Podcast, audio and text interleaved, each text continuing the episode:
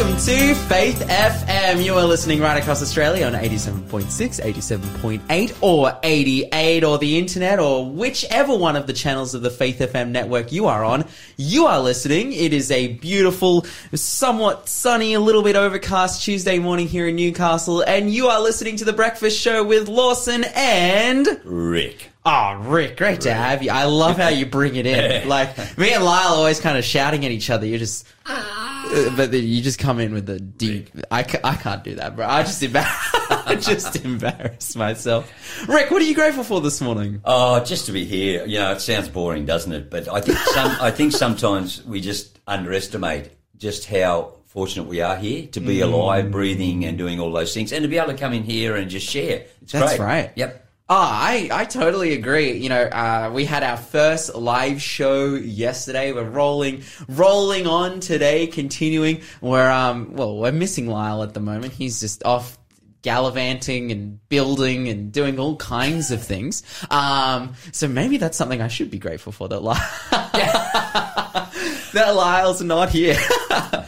But Rick, I'd love to ask you too. I don't think we really talked about this yesterday. How was your like Christmas, New Year's period? Yeah, it was reasonably quiet, like most folks. But we, um, my my son had some days off two weeks before Christmas, so we Yeah. spent our family Christmas about the second week of uh, December, mm. and then just met up with some friends and that. So it was quite quiet and slow, but but still, it's a, it was about family and that. So that was good. Yeah. Oh, dude, I can totally resonate. I had, you know, probably one of the best Christmases I've ever had in 10 years. I think it was a, such a blessing that Christmas this year, um, was on a Saturday. So we were at church Yes, yes. and I was privileged enough to be able to preach that day. I preached the Christmas message Yep. and a lot of my family who aren't Christian um, came along and, and and listened to listen to the sermon. They were really really blessed by it, and uh, and uh, it was just so good to have that experience. You're listening to the Breakfast Show podcast on Faith FM. Positively different. All right, what's happening in the world of positively different news? Well, yesterday I spoke about getting your hands in the dirt. Yes. Remember that? And Okay, I and- did and- remember. Yes, and uh, how sort of therapeutic that is because it releases uh, serotonin in the body, and, um, and and that's good. And I I sort of would like to follow up with something Uh-huh. like that. Forest schools. Forest. Oh, okay, Yeah. We, we when we were growing up, we called them farms. That's what we lived on. But forest, forest schools are booming in the UK, Hmm. and here's why uh, they believe that because of COVID. So there's a negative side to COVID, but there's a positive side coming out. Because of COVID, safety concerns and more awareness about mental health benefits of outdoor life are reasons why parents are seeking alternative learning paths for their children. Wow. So others believe parents have been empowered by homeschooling and were spurred by the pandemic to try and improve on their traditional curriculum. So what they're doing is they're getting out in the bush, out in the forest, nature, if you like, Yeah, for sure. and children are starting to experience and learn from what God's put there all along. Mm. So I'm just thinking, how powerful is that? Because uh, you know, I, I've I've been a chaplain of schools, and and, and, in, and in the cities, kids would say, um, "Where does that milk come from?" okay, so you go to a farm. It's, so I just think, I just think, uh, it's like a negative a negative context has moved a group of people into a positive environment. So I wouldn't suggest that we want negative things to do that all the time. We don't. But I like how people are looking around and saying, okay, we need to do something with this issue we've got. And uh, forest schooling, how's that? Yeah, totally. I think, you know, in terms of when you see uh, a negative context kind of pushing people um, towards positives, I think they've seen, you know, the the regular schooling environment or maybe the homeschooling environment or whatever turning that um, that isolation from nature up to up to 11 Yeah. whereas before you know uh, I, I can imagine in the UK you know you have it similarly anywhere in the world particularly if you're living in in a very urban area a very city area where it's like school is just a building Yeah. that you go into, spend all day in, come home, and then,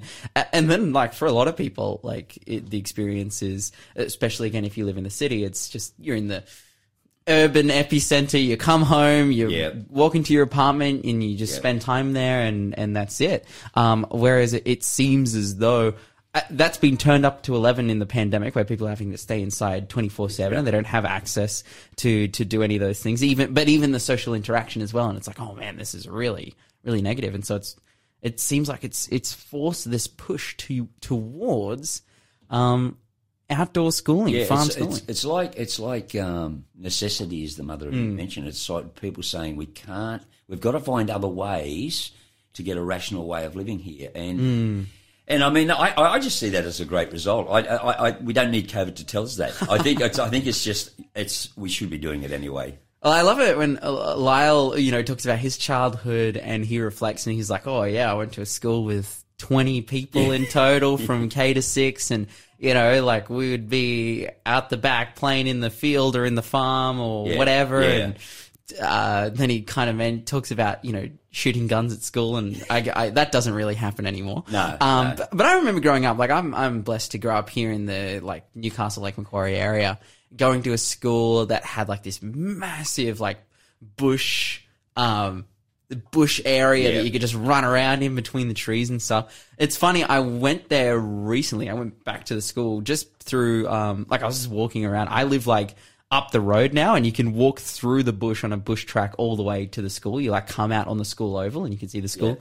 And this bush area, they've like fully fenced in now, and I understand why. It's because of like safety, um, and and things, but like specifically fencing it from people who can just come in the outside. But Yeah. I remember when I was going to school, it was just like completely open, and and people were just doing all you know all kinds of things, and and uh, occasionally it'd be like, oh, the teacher would be like, oh, look look, it's a sunny day. Oh, let's let's. I forget what they called it. That a spe- specific name for it, but it was like, oh, let's go spend. I'm going to call it the bush area.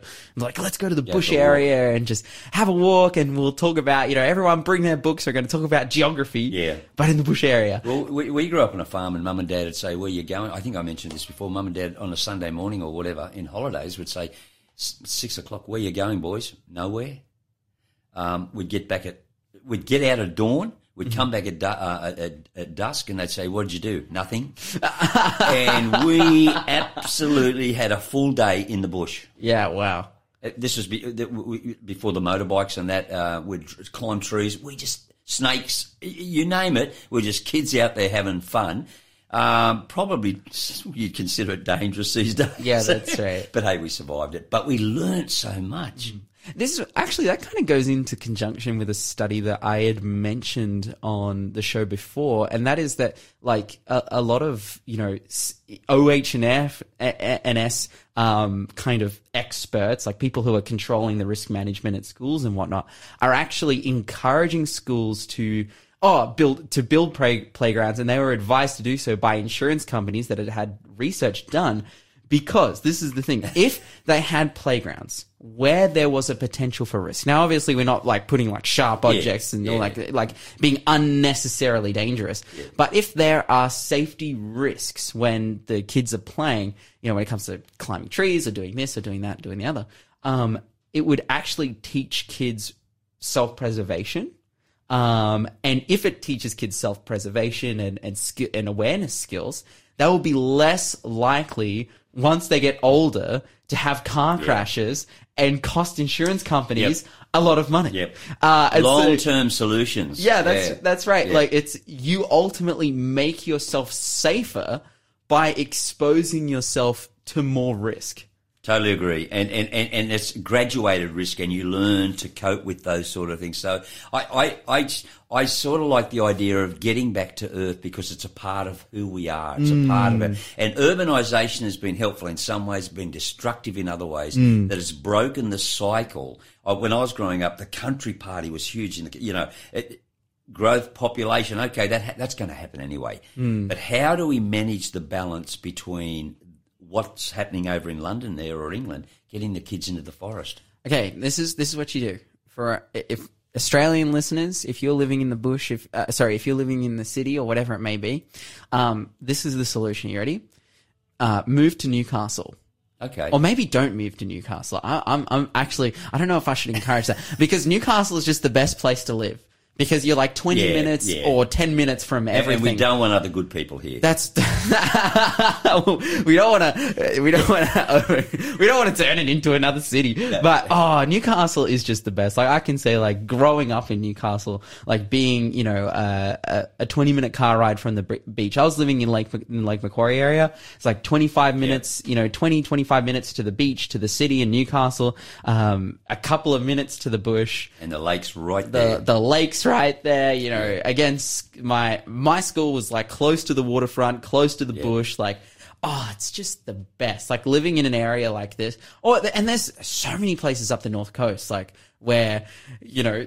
Uh, you can live and, and have that experience now. Unfortunately, a lot of people have realized this because of the pandemic, and now housing prices have doubled in the last Moving two up, years. yeah. Uh, but hey, that's fine. Just, Yeah. just, just, Just get out in the bush and enjoy. You've got to find it somewhere. That's right. You've got to get the balance. That's right. And hey, if you're listening, your you know families and whatnot, hey, out with the kids as well. Man, I th- um, some of the most memorable times going up. Me and my dad, we used to do these like it was we called it like I don't know if you call it a men's retreat or a boys retreat or whatever, but it would basically be him and his friends and his friends' kids, so which were my friends. Yep. And we'd all go. I think we were like six or seven. Like there was like four or five kids, and then it would be his friends, and we'd all go out in the bush. And I remember it'd be like we'd all get like a hatchet each. Yeah, it was like, oh, you can cut off branches, you can do this, do that. And we'd be running around the bush with our hatchets, like, don't Initiations. hit each other. Like, and it was, it was amazing. Oh, this is so fun to talk about. You're listening to the Breakfast Show podcast on Faith FM. Positively different. Epic. 0491 064 669. All right, let's have a look at some some current news. And we, oh, we, I, okay, everyone's been talking about Novak Djokovic, it, you know, in whether it's your Facebook wall, whether it's your family group chat, you know, hashtag let him play. It's all, it's all going off. Um, I wanted to specifically comment on just some of the comments that were made um, by him um, and by his dad that I thought were really interesting to talk about here on Faith FM. Um, essentially, this is this is very very interesting. Um, so if you don't know, uh, Novak Djokovic is probably one of the most famous um, and best tennis players in the world. One of the most successful, at least. Um, currently, one of the, one of the best. And um, there is you know this whole drama going on over his visa status as he has come to Australia unvaccinated um, on you know uh, to because of the invitation of they're they're having the Australian Open here, uh, but then like and the Australian government invited him. But then when he arrived here, they cancelled his visa and then he was in detention for a little bit. Then they had like a, a federal court, you know, they had a, a, a court case and Novak actually beat the government in court and was allowed to play. But they're still disputing, dis- disputing, going back and forth about it. Um, and it's been a bit of a debacle. It's actually kind of left egg on the face of the Australian government um, because it's like, why would you invite the guy over here, ex- like grant him a visa, and then cancel it, knowing full well from the beginning his vaccination status, all these things. Uh, but interestingly, his his you know his dad and his mum have had you know have been helping him with a, his kind of campaign of getting out and being able to play. Um, and this is what his dad said. Let's read here. Um, and, and this was a, a, a this is a quote from an article. It says hitting out against the Australian government. Uh, Srijan, I'm gonna I'm gonna call him Serjan. Serjan uh, Djokovic, his dad, um, said that they are trying to crucify and belittle Novak and throw him to his knees. Um, Jesus was crucified and had endured and had to endure many things, but still remains alive among us. Novak is also crucified, who is the best sportsman and man in the world. He will endure. Ah, so okay, so I, I come at this in two ways. It's like the first the first question is is Novak being persecuted unjustifiably? Um and in many ways you could say yes. You know, he was invited over here, his visa was cancelled, even though he was invited over here. He is being stopped from playing the sport of which is profession. So this is you could you know you could say you could make a case of oh this is affecting his his income. Um, at the same time, he's like one of the richest sportsmen. on- 210 million, I think they said. yeah, his net worth. So it's like, ah, but at the same time, like this is his life. Yeah. Um, and he, yes, there are, they are impeding him from his freedoms to be able to play tennis. Um, is that in any way comparable to Jesus being crucified for the sins of the world?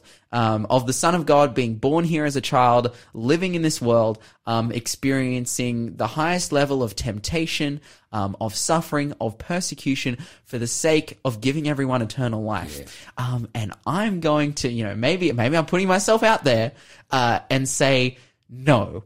It is completely incomparable. I, and I, I think the word persecution is a strong word in this, That's in this tennis case. You might want to, you might say, I can see Christ was persecuted, but I think maybe with um, Djokovic it could be discriminated against Yeah. on the basis, but to go to the the persecution level, mm, That's right. That's his, his mum said he was taught he's being tortured.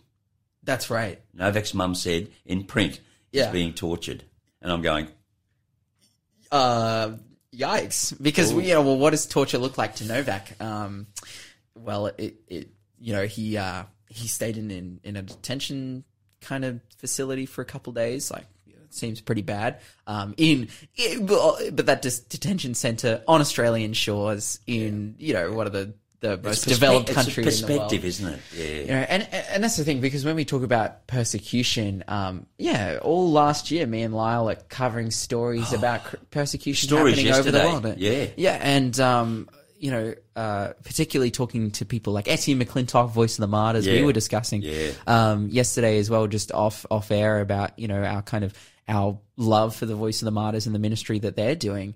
And you're hearing about Christians just literally being killed, Killed. for their faith Yeah. like like identifying as Christian, and uh, you know you go to places like Nigeria where you've got Boko Haram like doing government insurgency, and it's like you know just absolutely wiping out villages with machine guns, or uh, you head over to you know we covered Afghanistan and all the things happening there, China, wherever it may be, where people are being um, killed and thrown in jail for their faith.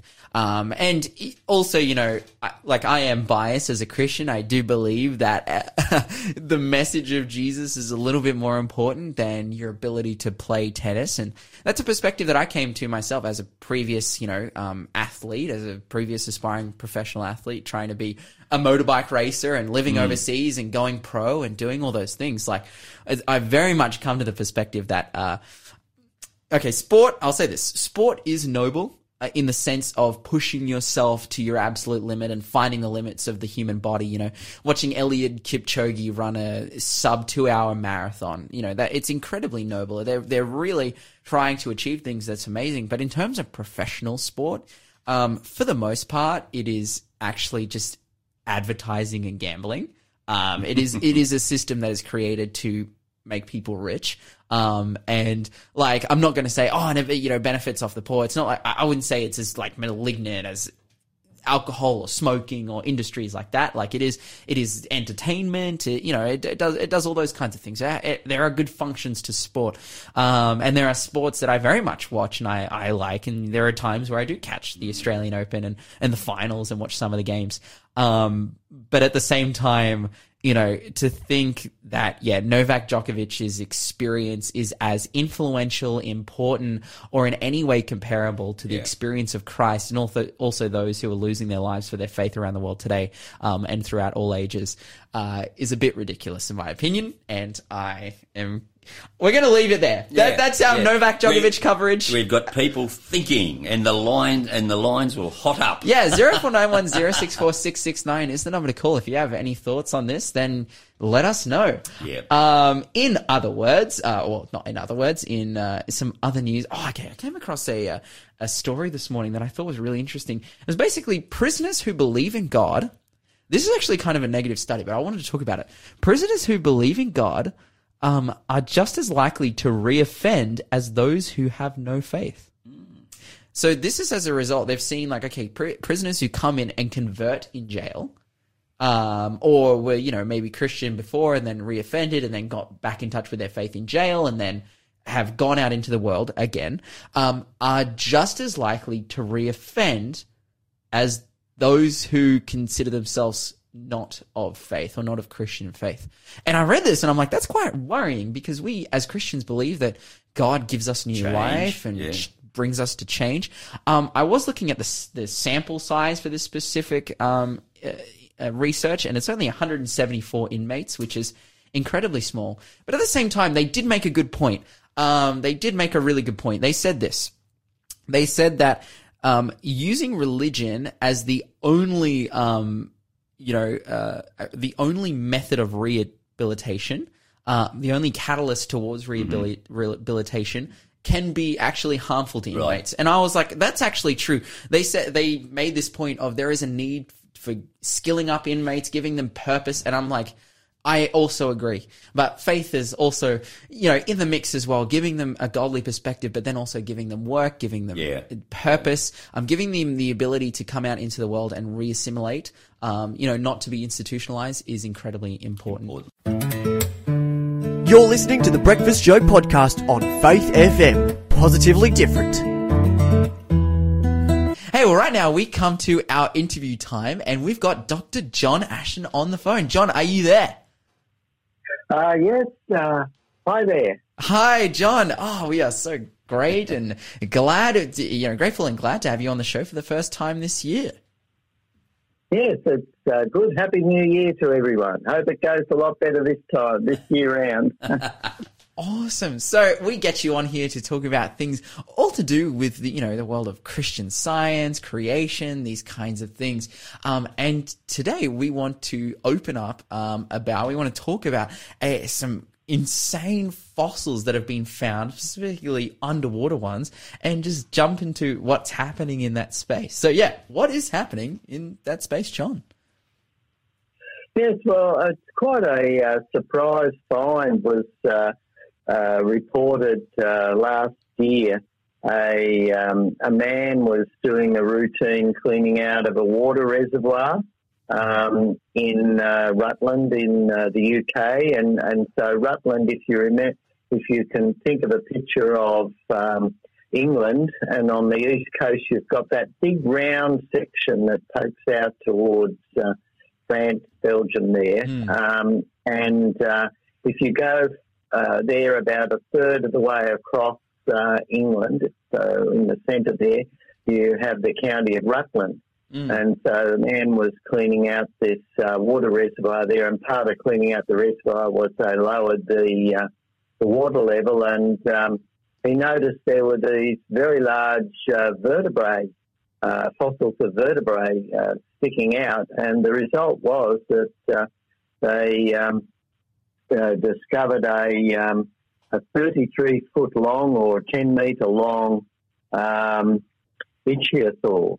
And this is a, a giant um, uh, marine uh, creature, sort of related to the uh, to the dolphins. It was a, a, predator type uh, animal, but a you know very large, warm blood. Well, I believe they were warm blooded uh, animals. So it's, it's quite interesting to find this uh, huge uh, marine reptile so far inland there. Yeah. Uh, it's a very well, um, you know, preserved uh, uh, specimen. But what fascinated me, of course, was that it, it's so close to the to the surface.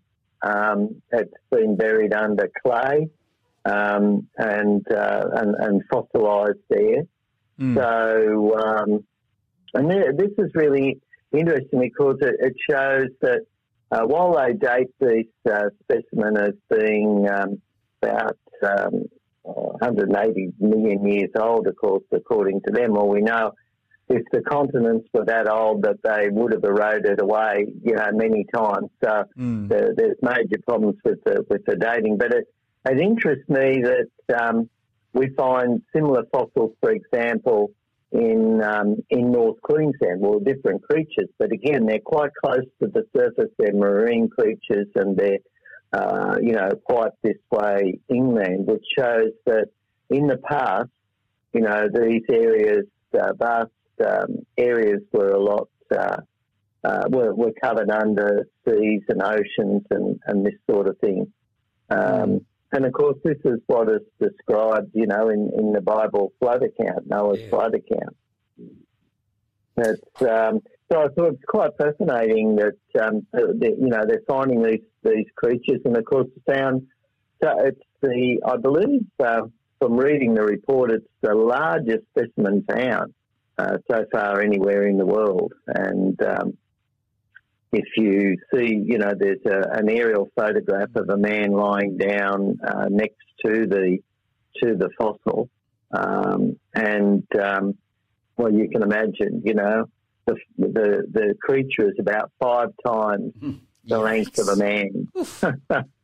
in length as he's, he's lying down there, and it, it's a pretty complete uh, skeleton too that's uh, being found there, just lying uh, prostrate in the in the mud there. Mm. So, John, it's um, So it's pretty pretty cool. John, it's uh, it's Rick Rick Ferre. so, how the scientific community? Um, this was what found last year. We're talking about just recently. Yes, last year. How's last year, very recently. the scientific community? What would be their initial reactions to that? Um, what would be the processes by which they would say, "Well, this is this, this is this old." Um, how does that work?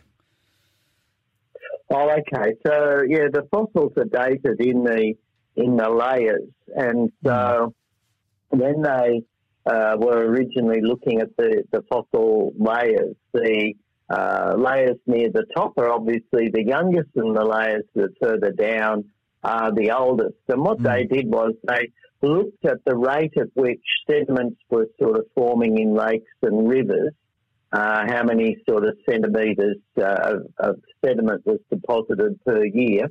And then if you find a, a layer, um, you know, so many uh, hundred metres deep, all these, these layers like we might see in the strata around here, they'd say, well, if we're only getting a couple of millimetres of year deposited, these must be, you know, so many million years Yeah, old that it's taken to form. Okay, so it's just a, a basic calculation. And then different fossils were found.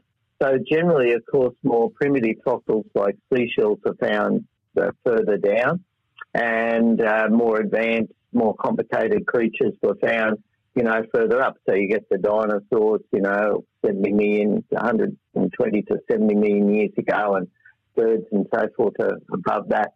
Uh, generally speaking, but what there's a couple of problems with that, and that is that the fossils generally tend to be a much more mixed up than uh, is generally reported in the literature now. So we find, for example, mammals mixed up with dinosaurs. You know, a matter of fact, we've even found fossils of large mammals that have eaten dinosaurs and found, you know, we've got the remains of dinosaurs in their stomach. The other fascinating thing is, of course, that when they originally put these dates on, they assumed uniform conditions year after year after year. In other words, no catastrophic events. But obviously, to you know, to bury things like you know dinosaurs and and to have things so uh, you know uh, preserved so well, they had to be buried rapidly and by a very some very fast process. For example, when we had the big floods in Queensland the other year, we, it didn't result in you know fossilised goannas and kangaroos and possums and all this sort of thing. Um, you've got to have a really major event that sort of uh, you know creates a whole lot of movement of sediment that can then be dumped and buries these things very rapidly to preserve them. Otherwise, they you know break up quickly. And you know another classic example is. Uh, you know, the finding, uh, oh, well, it goes back 20 or 30 years now, but of a whole uh, pod of whales on the mountains in Peru. Yeah, wow. And again, and the baleens were, were still intact. Now, we know that when a whale dies, the baleen generally, and the flesh rots, the baleen breaks away and moves away. So the fact that all these were complete showed that they were buried very quickly. And then afterwards, of course, the mountains were pushed up. So we know from that that these things can't be millions of years old, They- and, and and often we find soft tissue. Uh, so, for example, another marine reptile was found. Um, a giant marine reptile was found in a um, on an island just uh, north of Norway. There, I think, uh, it might have been Greenland, and um, there was soft tissue still in that uh, specimen, and yet it was dated at 70 million years, you know. Yeah. So, um, but I think we, we have, uh, you know, overwhelming evidence that these giant creatures did live in the past, and uh, they were very much a, a part of life, but they've been, you know, wiped out now. Although it's interesting, one of the other things that fascinates me is that when you often see maps um, that were drawn by the seafarers, they often put in, and it was quite commonly talked about, sea dragons Mm. um, and sea serpents. Wow. Like mythical, wasn't it? Yeah. Yeah, yeah. And, and I think these represented, these were creatures that they actually encountered at those Mm. times. Uh, but we tend to, you know, wipe out uh, at it. big animals, Yeah. just like we don't have bears and lions, you know, um, you know, in England anymore. Mm. you know, quite quite fascinating. But I thought, yeah, it's amazing that these finds are being found now so close to the surface, um, and um, yeah, it's such large animals. And amazing, like in England, it's been, you know, col- you know, inhabited for and civilized for so long. Yeah, yeah, yet we're still finding things there. And I can imagine as well, like in, in a place that's so inhabited and civilized and, and whatnot. Like we even see trying to find ruins of biblical sites and how deep we have to dig to, to find them. But yeah, we're finding these fossils like everywhere. That's crazy. Um, I'd love to know too. I'd love to know too, like in terms of this like fossil, this new one that's been found, what kind of state was it in? What what kind of what? like what kind of state in terms of like how it was preserved you, you mentioned earlier like the whales in peru and how they were preserved in such a good state like what what kind of state was this marine animal in that was found in? Oh yes, it's in quite it's in quite good condition. I mean, the, I don't know if they've found any soft tissue yet, Mm. uh, but it'd be interesting to see if there are actually soft tissue in the in, in the bony part. Yes. Um, so obviously, it's, it's in the process of being excavated Mhm. um, because it's a very recent find, and so they've uh, they've excavated around the creature. I understand the skull was removed only just recently. It was a giant, um, you know, very large skull was removed to this, um, uh, and so uh, it will be being taken to uh, a museum somewhere, a university, and, and certainly will be uh, being studied at the present time. Mm. And so that's what happened, for example, with the giant reptile that was found on this uh, island uh, up near the Arctic Circle there. Um, it was taken away, and then they examined the fossil, and then often some of the bony structure is still there. It hasn't actually been fully mineralised Mm. and uh, inside that, that's when they found soft tissue. And it's interesting with that one, when they dated it with carbon 14 dating, uh, the carbon 14 dating came back at 25,000 years. And so wow uh, this is quite, so the conventional age for the marine lizard was dated at 70 million years Yeah. during the, uh, what they call the Cretaceous.